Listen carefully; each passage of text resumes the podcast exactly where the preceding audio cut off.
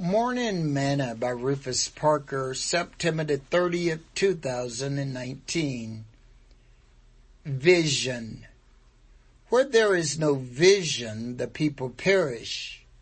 But he that keepeth the law, happy is he. Proverbs 29 verse 18. Today's morsel. Every year I receive a reminder from my optometry clinic to schedule an annual appointment. And I am told that I need to come in to have my vision checked. They want to keep a watch on my eyes as glaucoma run in my family. I often wonder how many people in the world are spiritually blind. Paul says, but if our gospel be hid, it is hid to them that are lost, in whom the God of this world hath blinded the minds of them that believe not, lest the light of the glorious gospel of Christ, who is the image of God, should shine unto them. 2 Corinthians chapter 4 verse 3 through 4. If there is no vision, the people perish. If there is no prophecy, preaching, and teaching of God's word, the people will perish.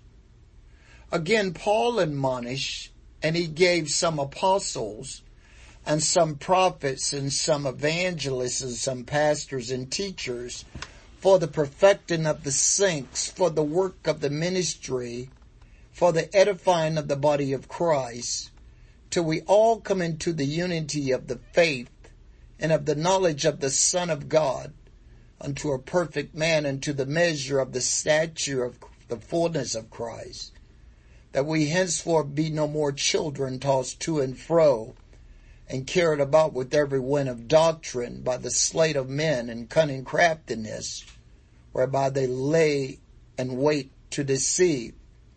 But speaking the truth in love may grow up in him in all things, which is the head, even Christ Ephesians chapter 4 verse 11 through 15.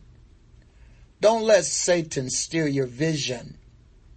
You want, don't want to be blind to the truth. Sing this song today. I see a crimson stream of blood. It flows from Calvary glory and its waves which reach the throne of God are sweeping over me. Thought for today. Don't let Satan steal your vision.